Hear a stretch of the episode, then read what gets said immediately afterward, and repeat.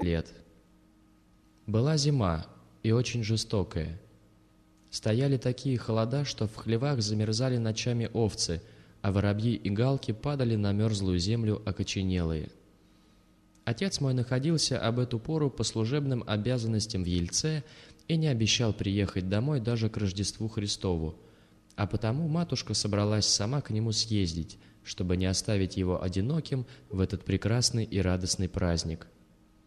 Меня, по случаю ужасных холодов, мать не взяла с собою в дальнюю дорогу, а оставила у своей сестры, а моей тетки, которая была замужем за одним орловским помещиком, про которого ходила невеселая слава. Он был очень богат, стар и жесток. В характере у него преобладали злобность и неумолимость, и он об этом немало не сожалел, а напротив даже щеголял этими качествами, которые, по его мнению, служили будто бы выражением мужественной силы и непреклонной твердости духа. Такое же мужество и твердость он стремился развить в своих детях, из которых один сын был мне ровесник.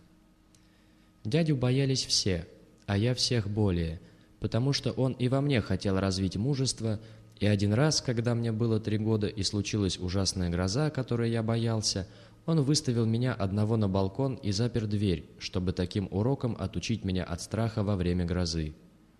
Понятно, что я в доме такого хозяина гостил неохотно и с немалым страхом. Но мне, повторяю, тогда было пять лет, и мои желания не принимались в расчет при соображении обстоятельств, которым приходилось подчиняться. Глава вторая. В имении дяди был огромный каменный дом, похожий на замок. Это было претенциозное, но некрасивое и даже уродливое двухэтажное здание с круглым куполом и с башнею, о которой рассказывали страшные ужасы. Там когда-то жил сумасшедший отец нынешнего помещика. Потом в его комнатах учредили аптеку.